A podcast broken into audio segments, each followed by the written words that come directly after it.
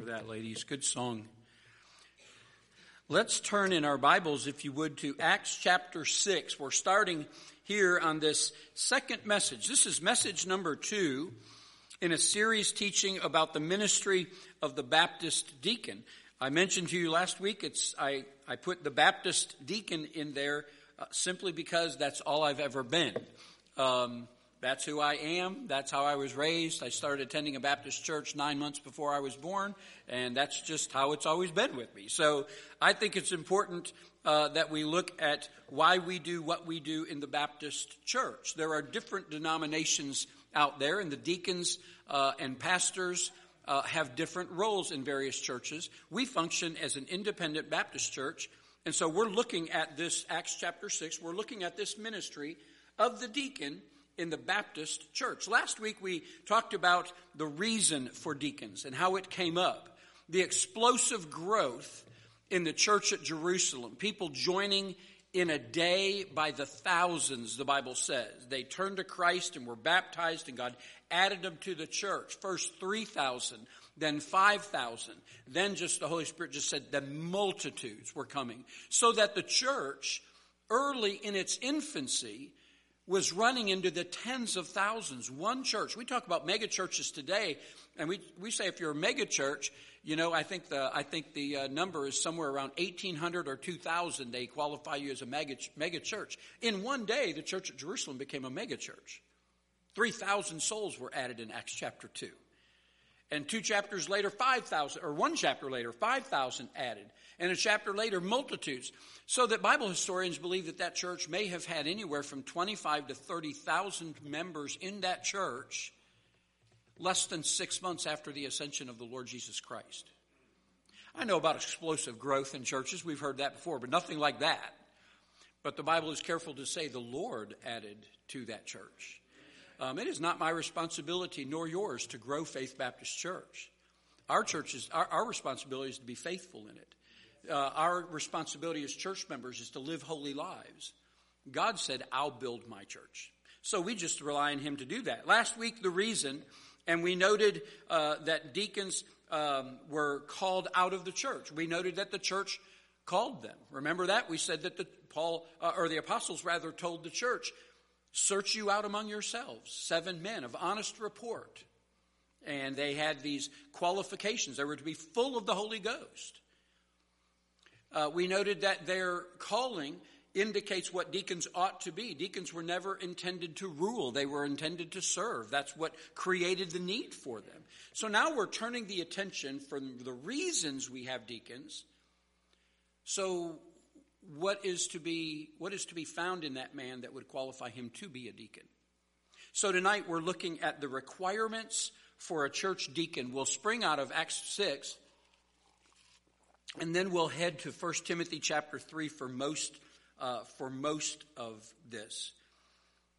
I want to reiterate something we said last week that not only should Faith Baptist Church have our beliefs based on the Word of God, we also ought to have our practice based on the Word of God. Um, and so now there are some things, uh, there are some things that we do in our church. There's no biblical precedent for them, and so there's some liberty in churches to do as they wish. Um, is Daniel in here? Should have said this earlier. Um, we also need to be praying for Daniel and Hannah this week. Uh, they leave Wednesday morning. They are going to candidate at a church in Delco, North Carolina. And um, he was telling me about their orders of service, the way they do things on Sunday. How many of you think that the Bible says that you ought to have Sunday morning, uh, Sunday school, and then church, and Sunday night service. How many, how many say that's found in the Bible? You got to do that. Good, because it's not. Daniel's going to a church where they don't have a Sunday night service, they have two church services in Sunday morning. So they have a church service, and then they have Sunday school, and then they have another church service, and then they're done. Um, that's just the way they do it. There are certain things in the scripture that it's not mandated for a church to do that. Um, Paul didn't have a bass guitarist or a flute player or a clarinet in his in his uh, orchestra at the First Baptist Church there in Antioch. Um, they didn't even have a keyboard or a piano, if you can believe that, and yet we do. There are some things we have liberty to do. But then there are certain things that the scripture is very clear on how to do that. The office and ministry of the deacon is one of those things. God takes a very specific list of qualifications and says, This is the man, and this is the man's wife that are qualified to serve as deacon and deacon's wife in a church. And so some of those things we have some liberty in, but we don't get to mess with we don't get to mess with God's requirements for the deacon. So that's where we're looking at. That's where we're looking at tonight.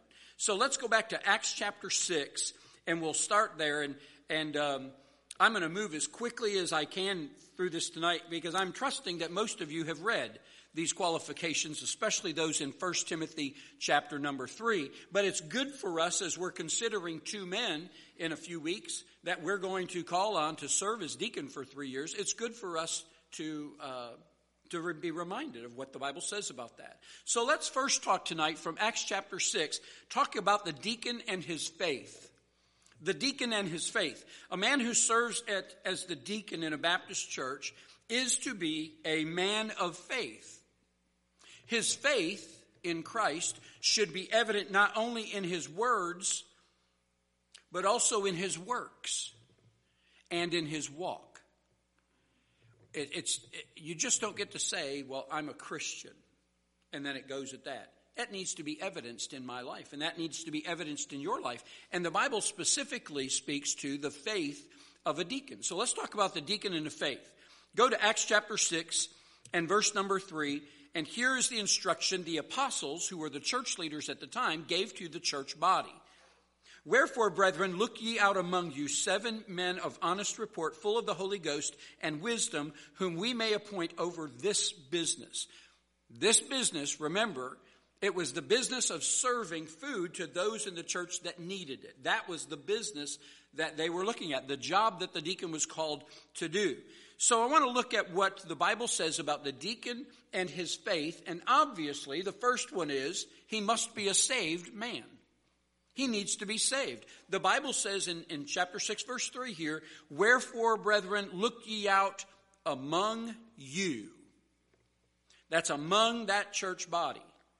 What is required to be a member of a, a Baptist church? Born again, believer's baptism. Those two things.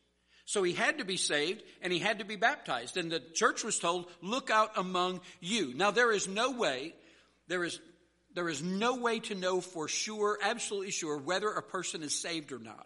The best we can do is to look for those things in a person's life that are evident fruit of a conversion that took place. Now, let's be honest, there's some great hypocrites in this world. They look and they walk and they talk like a Christian. They do things Christians would do. And they are going to stand before the Lord Jesus Christ one day, not at the, at the uh, judgment seat of Christ, but they're going to stand at the great white throne judgment, and they are going to be surprised that they're there. There's no way to know for absolute certain whether or not a person is saved, but we are to exercise some discernment on that fruit. While God alone knows the condition of a heart, there is the evidence that we can see of a changed life. I don't believe a man should be, uh, I don't believe a man who is newly converted should be elected as a deacon. There needs to be fruit evidenced in that man. So, how do we know that he's saved? Well, we know it by some questions we can ask. Do they have a clear testimony of a life changing salvation experience? Well, you know, I've always gone to church. Well, that's not going to cut it. That won't even get you into the membership of Faith Baptist Church, let alone uh, being, being elected as a deacon. I, I've always gone to church. That doesn't mean anything when it comes to salvation. Now it helps. Uh, it helps expose me to the gospel. It helps me to know that there's a Savior who died for my sins. But that's not evidence. Do they have a clear testimony and can they tell you how they were saved? Paul is a wonderful example of that you have three times, at least in the book of Acts, where Paul, you have Paul's conversion, and then two more times where he tells how he was converted. Someone may not remember the date uh, the day or the date that they were saved, but they have to remember the experience of being saved. This thing about, well, you know, I've, I've always been saved. No, you haven't. No, I haven't. So, do they have a clear testimony of salvation? You can ask yourself another question Do they live a pattern of holiness? Is there a pattern of holiness in their lives? 2 Corinthians 5:17 says old things pass away and all things become new in the one who is truly converted. Is there a is there a holiness to them? Not a perfection. Not a perfection. A holiness.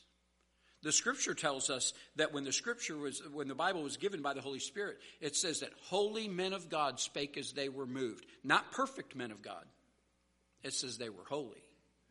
Is there a pattern of holiness to him? Is the Lord and his word and his church a priority in their life? Do they love Jesus and do they love the things and the people that Jesus loves? Do they walk in love toward other believers? 1 John chapter 3 and verses 14 and 15 says that's an evidence of salvation. We're trying to figure out if this guy's saved or not. Does he have a clear testimony of how he was saved? Do they live a holy life? Is the Lord, His work, and His church priority in their life? Do they walk in love toward other believers? Those are good questions to ask. Is this man qualified to be a deacon based on his salvation testimony? Jesus said that a person's spiritual root would be evidenced in their spiritual fruit. If you abide in Him, you'll show forth the fruit. Eventually, the fruit of the Spirit. And that's what He works up. The Holy Spirit brings that fruit about us in it. So, He must be a saved man. Second thing, he must not only be saved, Acts chapter 6 and verse 3 says, he has to be a separated man. It says in verse 3, look ye out among you seven men of honest report. We talked about that last week, so we don't, we won't wear this out. It's a person who has a good testimony among people. And really, the scripture talks about us having a good testimony among saved people and lost people. Lost people, they may not agree with everything about you, but they ought, to, they ought not to be able to say, well, you know, he's really not, he's really not that good of a man. She's really not that good of a woman. If, if they're going to cast stones at you, let them cast stones at you because of the stand that you take on the Bible and the Word of God and your love for Jesus Christ. Have a good testimony. The reason they wanted this man to have a, an honest report was it, they would do the right thing when they were called upon to do the duty to which they'd been called. So these men were in charge of the food allotment for the believers in the church. What you don't want is a deacon being called to serve in the church who's going to skim a little food off of the top of that thing. And you got to watch that deacon over there because we're all half starving to death. He's just getting fatter and fatter. What in the world's going on over there with that guy? You want him to have a good testimony. You want him of honest report. You don't want him taking food from the pantry that was set aside in the first church at Jerusalem for everyone to share. You want him to have an honest report. He's to have a good testimony. He lives for Christ. We talked about that last week, so let's go on. He needs to be a saved man. He should be a separated man. He should also be a spiritual man. This man is to be full of the Holy Ghost, led by the Spirit, controlled by the Spirit. People don't like that. Well, I don't know about that word controlled. That's because there's something in us that resents that. It's called pride in the Old and the New Testaments. We don't like to submit to the leadership of God. But our most effective Christianity will be demonstrated when we're full of the Holy Ghost, when we are filled with the Spirit and led by the Spirit. Uh, a good example, he's to be a good example of the fruit of the Spirit love, joy, peace. You remember all those? There's nine of them. Galatians 5 22 and 23. He's to be full of the Holy Ghost, a, a truly spiritual man will have no trouble seeking the face of the Lord in decisions he's called on to make.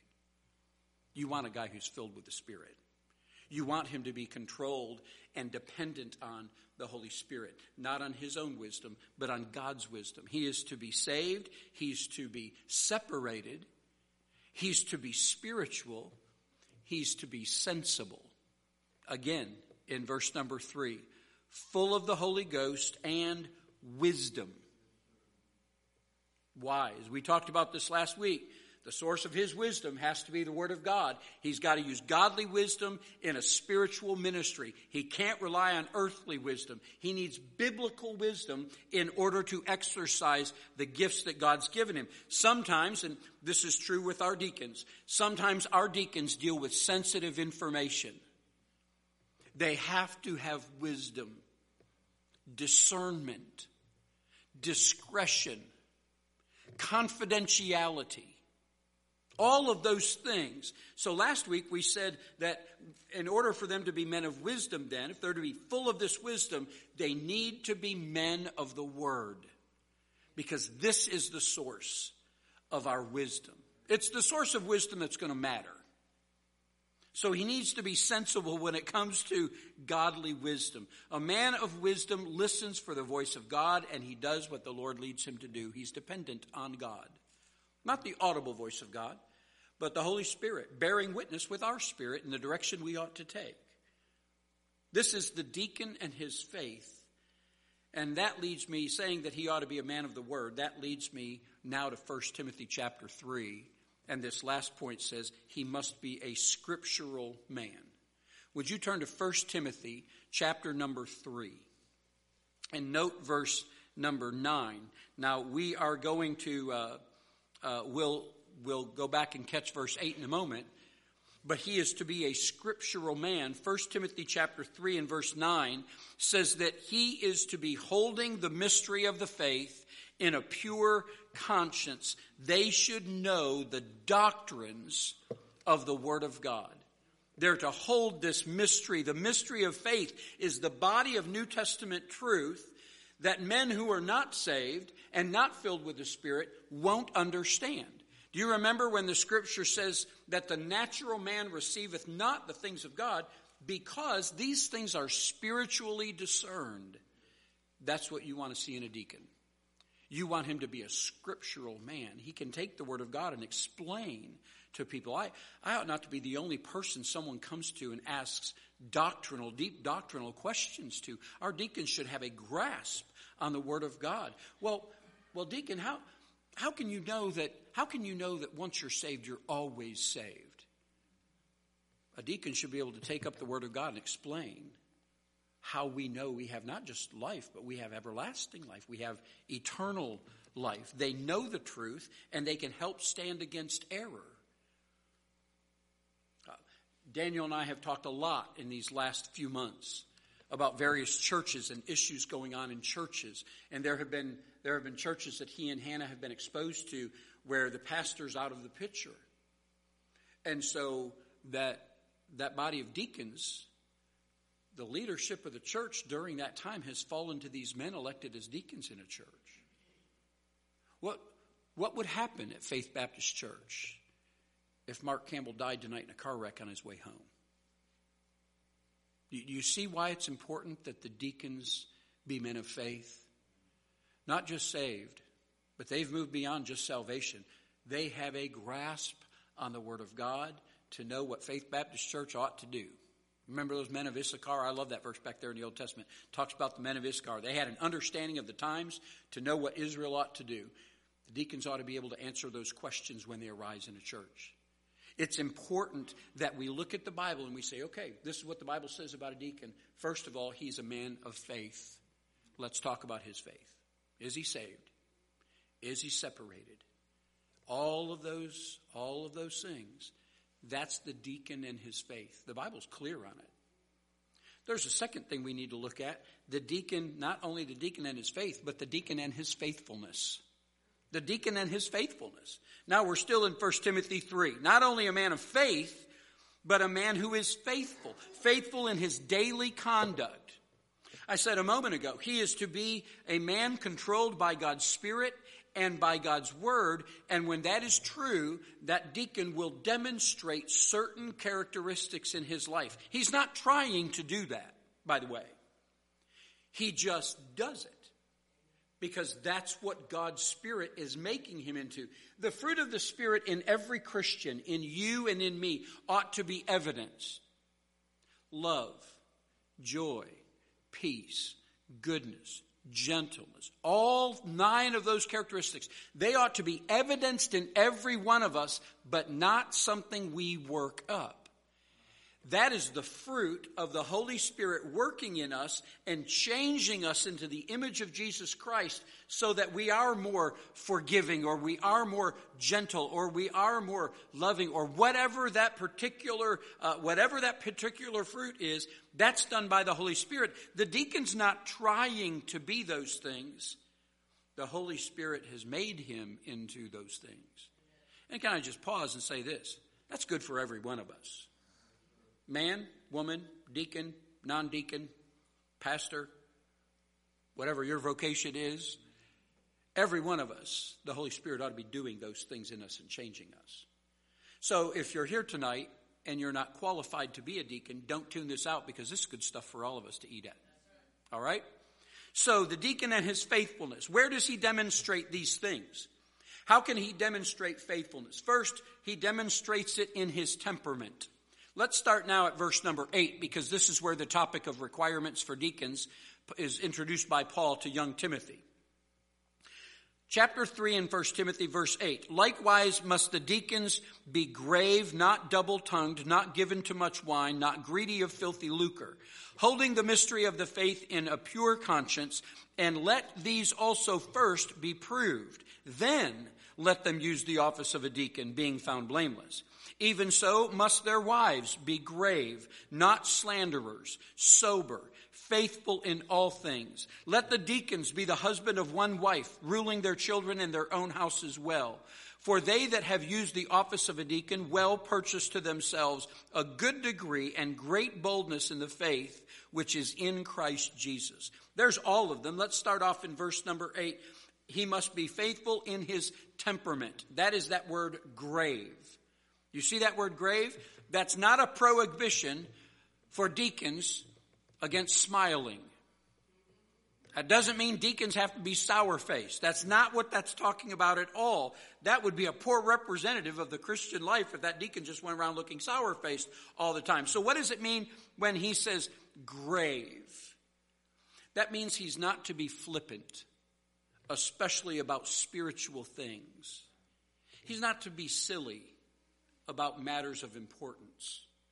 He can be joyous and he can be happy, but he understands there are things about which he is to be serious and sober. So he treats those issues with the respect that it deserves. He's grave minded, not sour, not, not, not, uh, not uh, unhappy or without joy. Grave means honorable and worthy of respect.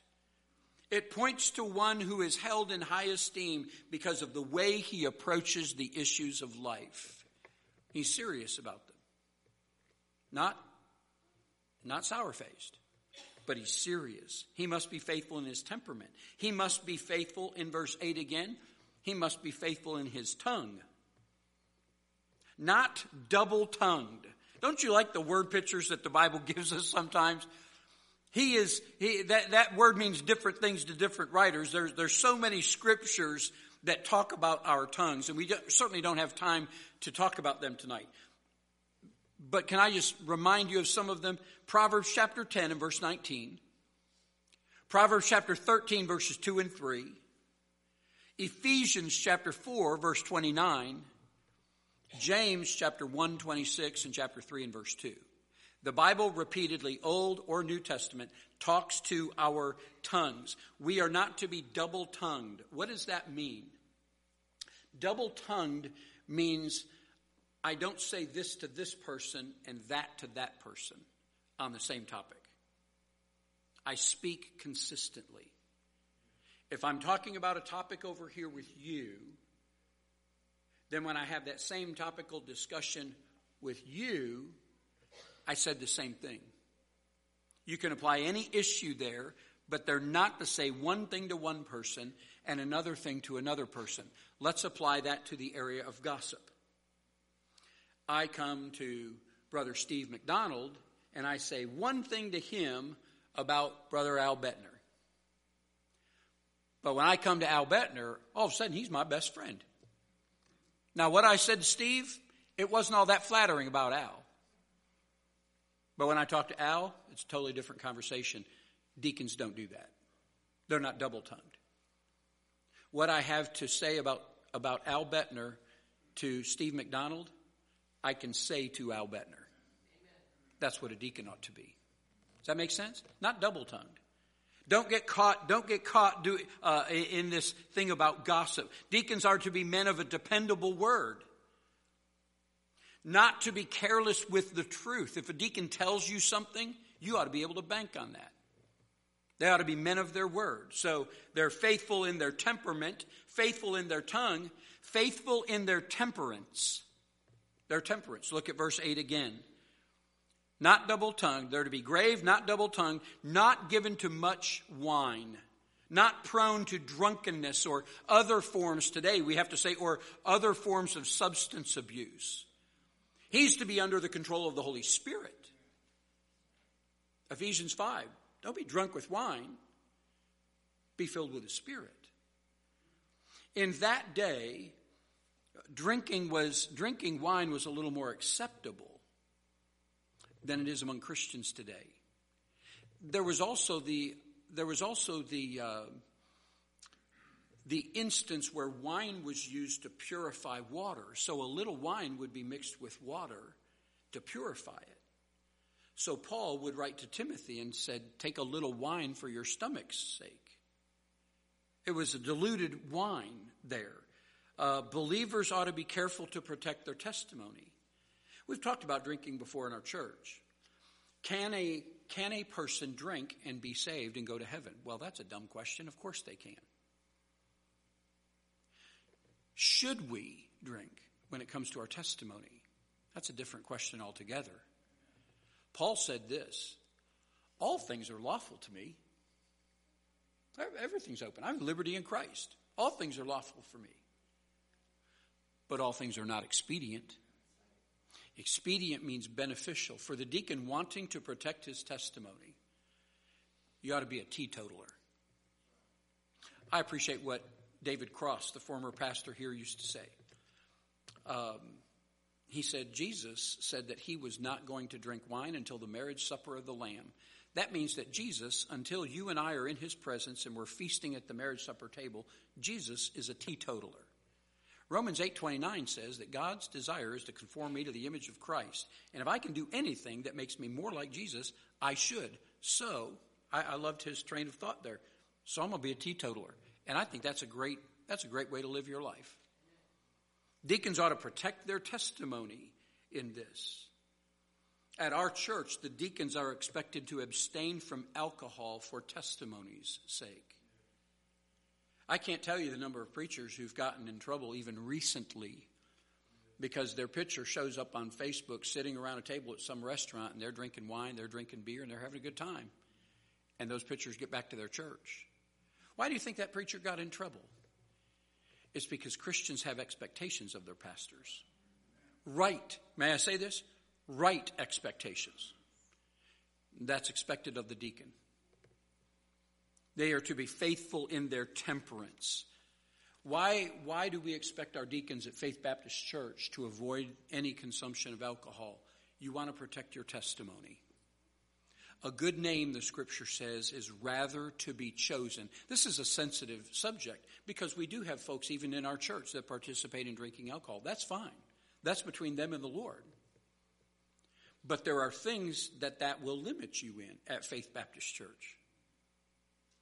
Uh, you, you have to protect your testimony.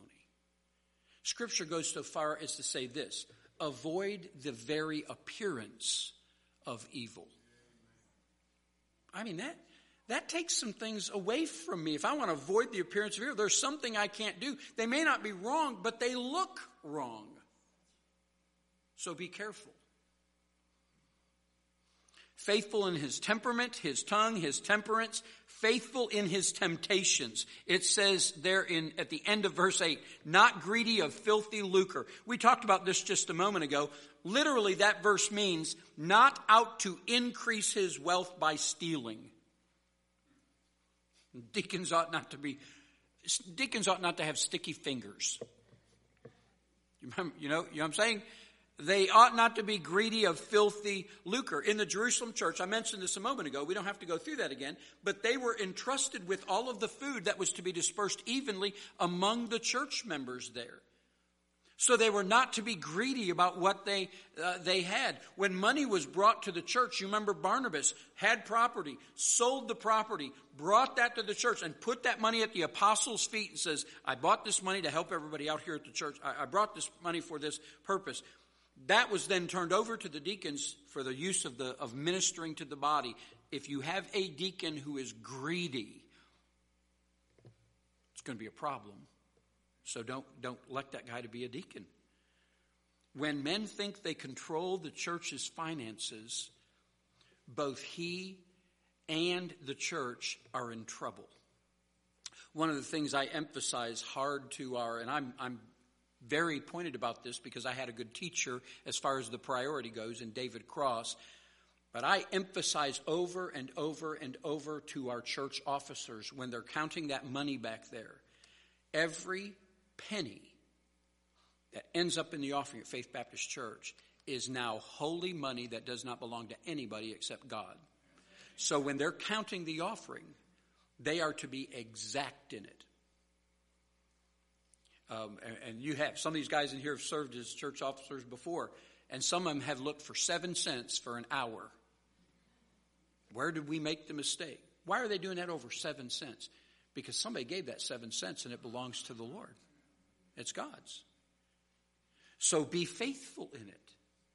So he's faithful in his temperance, his tongue, his temperament, uh, his temperament. He's faithful in his temptations. Don't don't elect a guy to be to be deacon who is consumed with making money and that's his life goal. Be careful about that.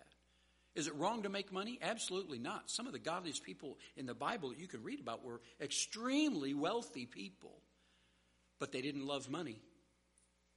Money's not the root of all evil, but the love of it, the Bible says, is. Right? He's also to be faithful in his testing. I said a moment ago that a new convert really ought not to be elected as a deacon. The Bible makes that clear here in in this uh, in this verse as well. It says, "Let these," in verse ten, "Let these also first be proved." They're to be examined. Watch for men. He's to be faithful in his testing. He's to be examined, to be scrutinized. A man shouldn't be uh, serving as a deacon until the church body, who you are going to elect, till that church body has had time to watch his life. Is he faithful to the Lord? Is he faithful to the Lord's church? Is he faithful to the to God's word? A new Christian has no he has no platform to stand on. He may be very faithful, but we don't know it. His heart may be perfect toward the Lord, but we don't know it because we're not omniscient. So he is to be faithful in his testing. And and here's something too. The tense of that verb, let these also first be proven. The tense of that verb indicates it is an ongoing test. So while a man is serving as deacon, he is to be faithful still. You ever known someone who gets in an office and then all of a sudden they got there, they got elected there, and they start abusing it like crazy? The politician who promises all these things and then gets into the office and then goes the other direction with everything he promised. Don't let that be found in a deacon. He's to be proven, and that's an ongoing testing. Stay faithful. If he, if he fails to stay faithful, he's to be removed as a deacon. If a pastor fails to stay faithful, he's to be removed as a pastor. This isn't qualified until you get the office. It's qualified to get the office and to keep the office.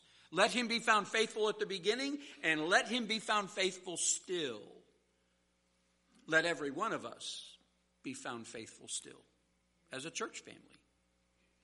He's to be faithful in his testimony.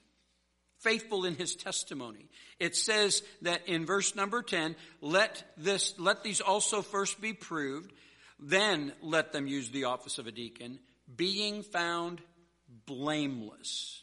Blameless doesn't mean perfect. It means above reproach. It's one who can't be brought up on charges. One who can't be brought up on charges. It's very consistent. Back there in Acts chapter 6, when it says, search out seven men of honest report, that's the idea. They have a good testimony. A deacon is to be one against whom no one can bring charges that stick. Uh, this doesn't mean he's free from sin. It does not mean he's blameless in the sight of God. It means he's blameless in the sight of those who are watching his life. None of us, none of us are going to be perfect.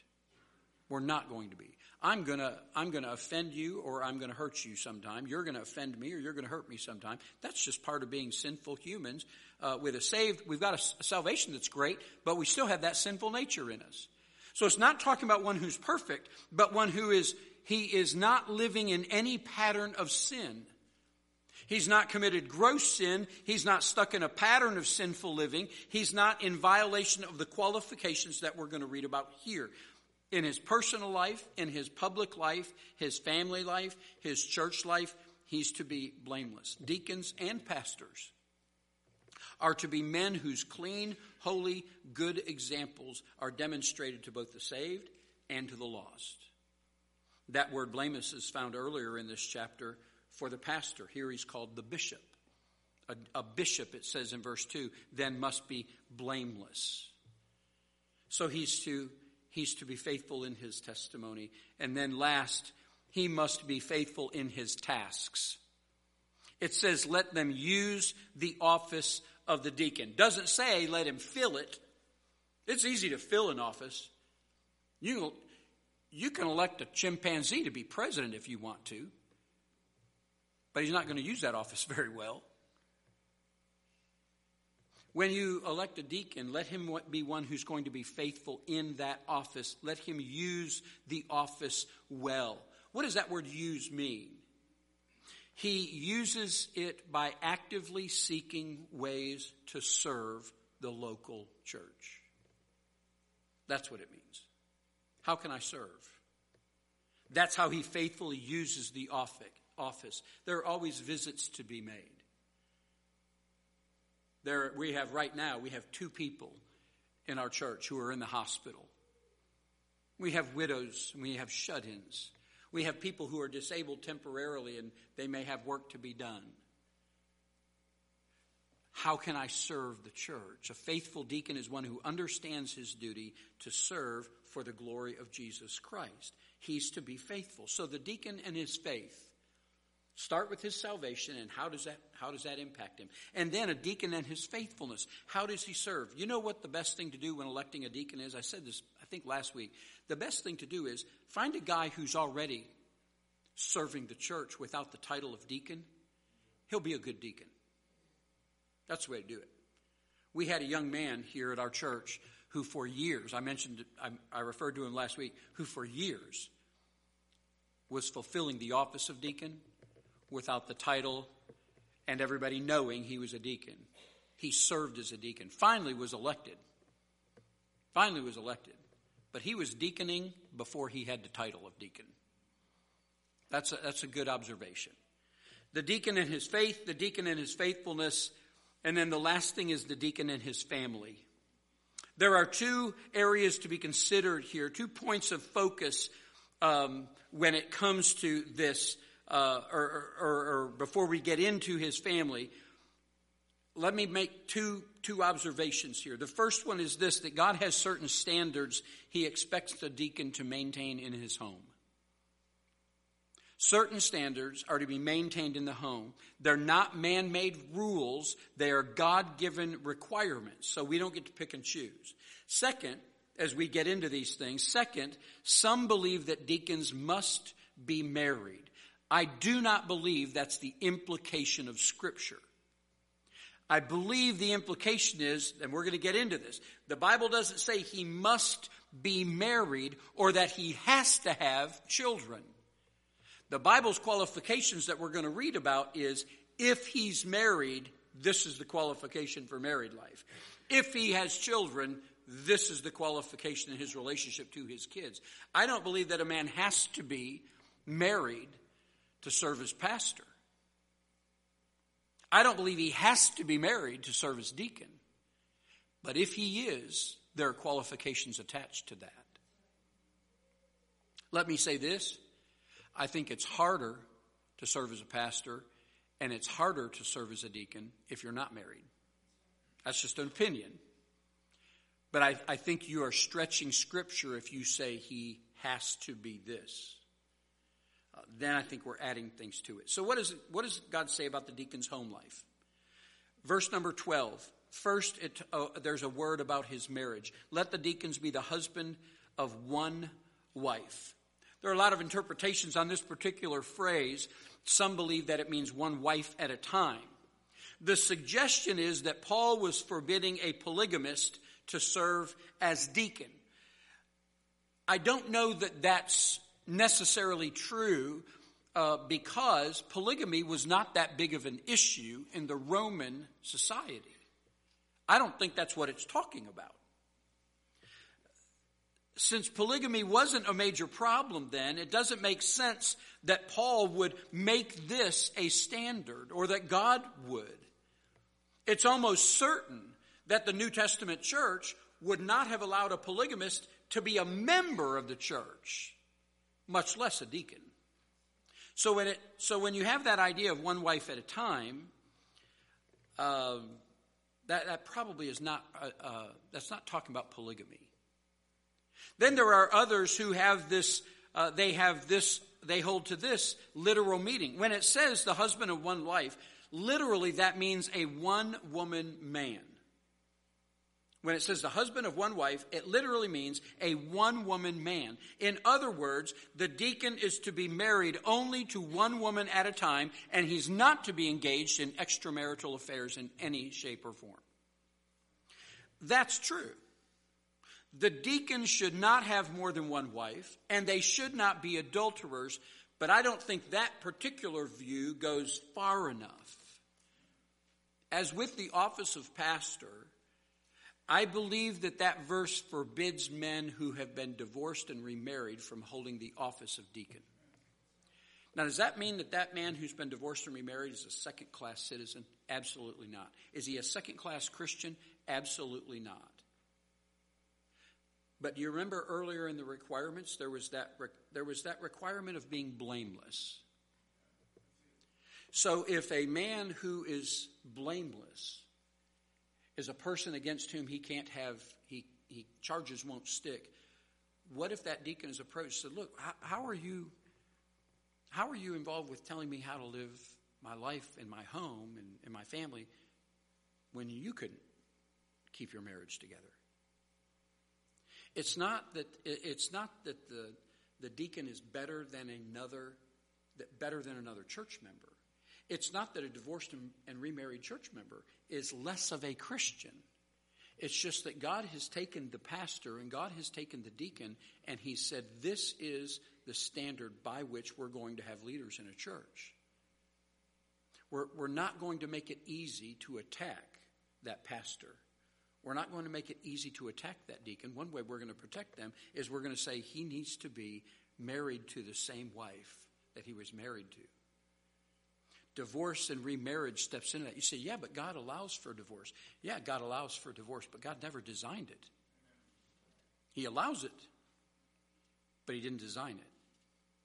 So we have to be careful about what we read, what we read into this. God's standard for His leaders is that is that we're is, is that of a good testimony, a blamelessness, and a divorced, remarried deacon opens himself up to some shots. Let me say this while we're on this. We've, we've talked about divorce and remarriage, marriage, divorce, remarriage before. And let me be clear on this. Any other limitation on where and how divorced people serve in a church are add ons to Scripture. They're add ons. I have a brother who, who's been divorced and remarried. He was looking for a home church and he went and visited a church, and you could not sing in the choir if you were divorced. Well, that's that's fine for that church. But I, I just don't know what scripture you're going to use. Now, you may have man's opinion on that, but I don't know what scripture you use for that. So, so be careful about adding it to it. Pastors and deacons are to lead by example so they're to be approach, above reproach in this area of marriage. So there's a word about his marriage. He's to be the husband of one wife and not to be divorced. The second thing, verse number 12, a word about his management. His, his management. Ruling his, uh, ruling their children and their own houses well the ability to control his family and the business of their home. When their children are grown, they have little control over what their children do. My son went to college, graduated, came home, and then forsook his mom and dad, moved to Atlanta. Just left us. Left us high and dry. My influence over my son and my daughters are while they're children and while they are in my home I am to rule them well. That doesn't mean to be a tyrant. That means to prepare them for when they move to Atlanta, or they move to North Carolina, or they move to Pensacola, Florida, and take all my grandchildren miles and miles away from me. I'm Terry and I have this responsibility to prepare them to do that. While they're home, rule well. While they're under that deacon's roof, he ought to rule his family well their own houses well, it says. That word house means it refers not only to their family, but to their finances and their possessions. Let them, let them be wise concerning their homes. Deacons and pastors are to be examples of the church. No marriage is perfect. No parenting plan is absolutely perfect. Their homes are never going to be perfect. My home's not perfect. There's not a deacon serving right now who's had a perfect home. But we are to be blameless and we're to be examples in the way we have our marriages, the way we raise our kids. We're striving to live out the principles and the precepts of Scripture. And so there's a word there about his management. Let, let them rule their children and their houses well. There's a word there about his marriage. There's a word there about his management. And then the last thing is this a word about his mate. This is an interesting passage of Scripture because this is the requirements of a deacon's wife. There are qualifications that she is to meet. The Bible, first of all, addresses her temperament. It says, it, verse number 11, even so must their wives be grave. Same word as used for the husband. Serious minded, honorable, holy women, worthy of respect. The deacon's wife is to be held in high esteem in the church, not silly, not sinful, not slanderous. She's to be grave. She's not to make light of spiritual matters. If she fails in this qualification, she also disqualifies her husband. Her tongue, not just her temperament, but her tongue. It, tell, it says that the deacons' wives are not to be slanderers. Do you know what that word slander? It, it literally means false accuser. Do you know it's the same title given to the devil elsewhere in Scripture. He's a false accuser. What this is forbidding is for these wives are not to act like the devil. There are women who can control, these are to be women who control their tongues, not gossiping, not tearing others down. Same thing given to the men. They're not to be double tongued. Now, the women are told, don't be slanderous. If a man is married to a gossip, he's not qualified to be deacon.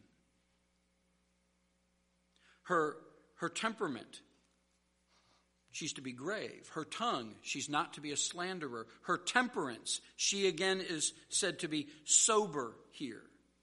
Sober, it says. Even so must their wives be grave, not slanderers, sober. That word sober in this verse means vigilant, on guard on how she lives her life, how she conducts herself. Be vigilant in that. Do you remember back in the uh, book of Proverbs, it says to keep thy heart with all diligence. That's what this verse is talking about. Be vigilant about that. And then finally, it talks about her trustworthiness. She is to be, did you see that? She is to be faithful in all things. Perfect? Nope. Without fault? Nope. Faithful. Moreover, brethren, it is required among stewards that a man be found faithful. Here, a deacon's wife is to be found faithful in all things. She's trustworthy. She's trusted by her husband. She's trusted by her church family. The ladies in that church might gravitate toward her and, and seek her counsel. If you see a woman that, that that's happening, maybe look at her husband and see if God didn't set both that husband and wife aside to serve the deacon, or the man is a deacon and the woman is a deacon's wife.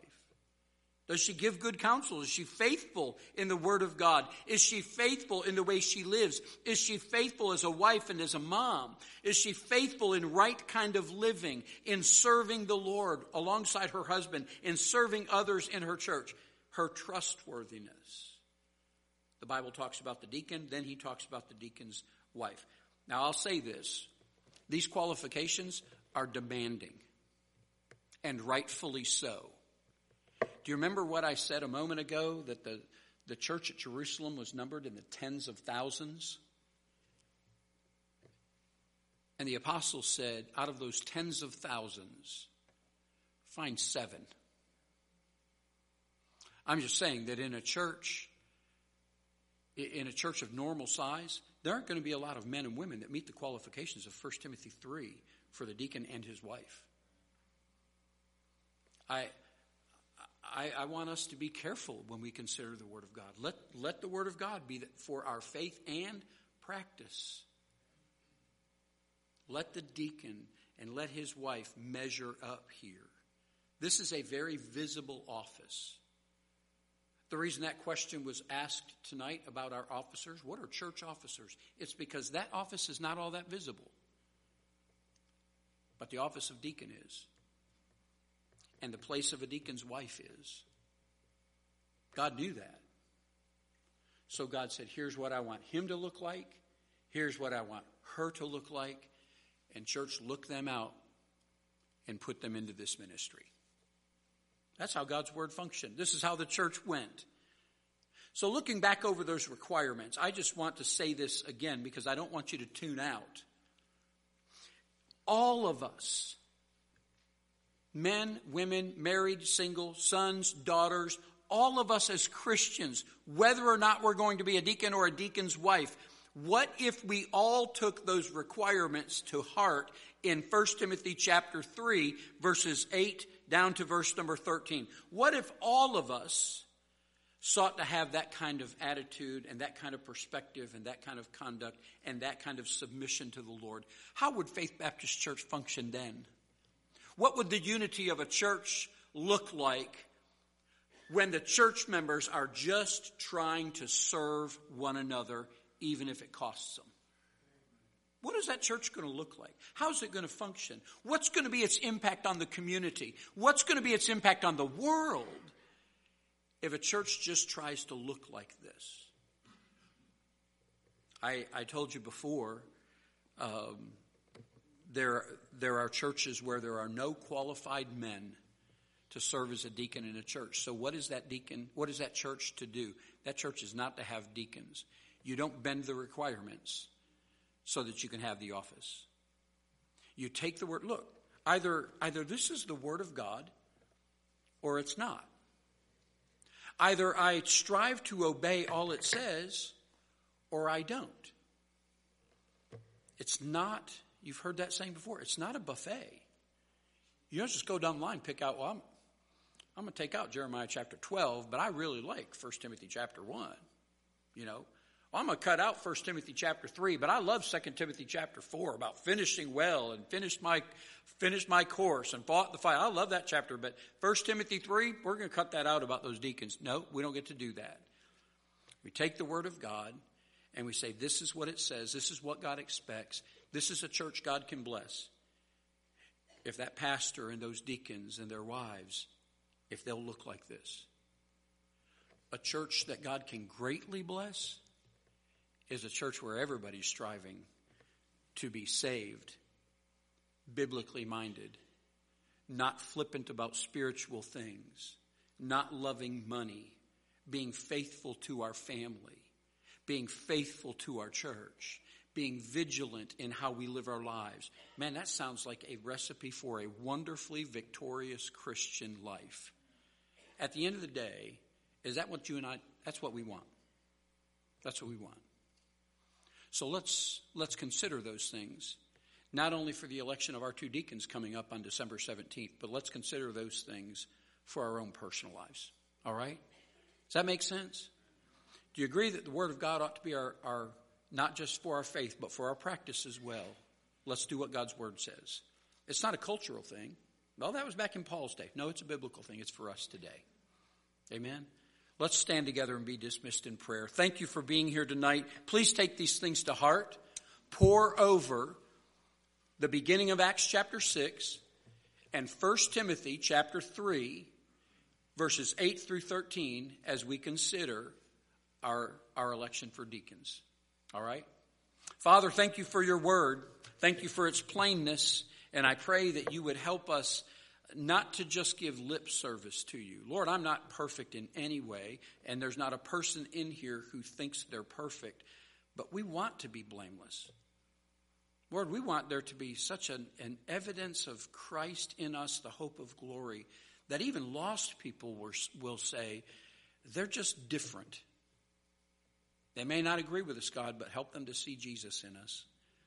I pray for the two men that are going to be elected deacons at Faith Baptist Church, and I pray for their wives, and I pray that even now you'd be preparing them for a ministry of serving their families here at Faith Baptist Church.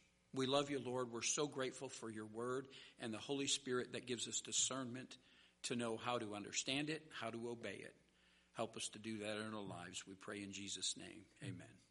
God bless you, church. Thanks for being here tonight.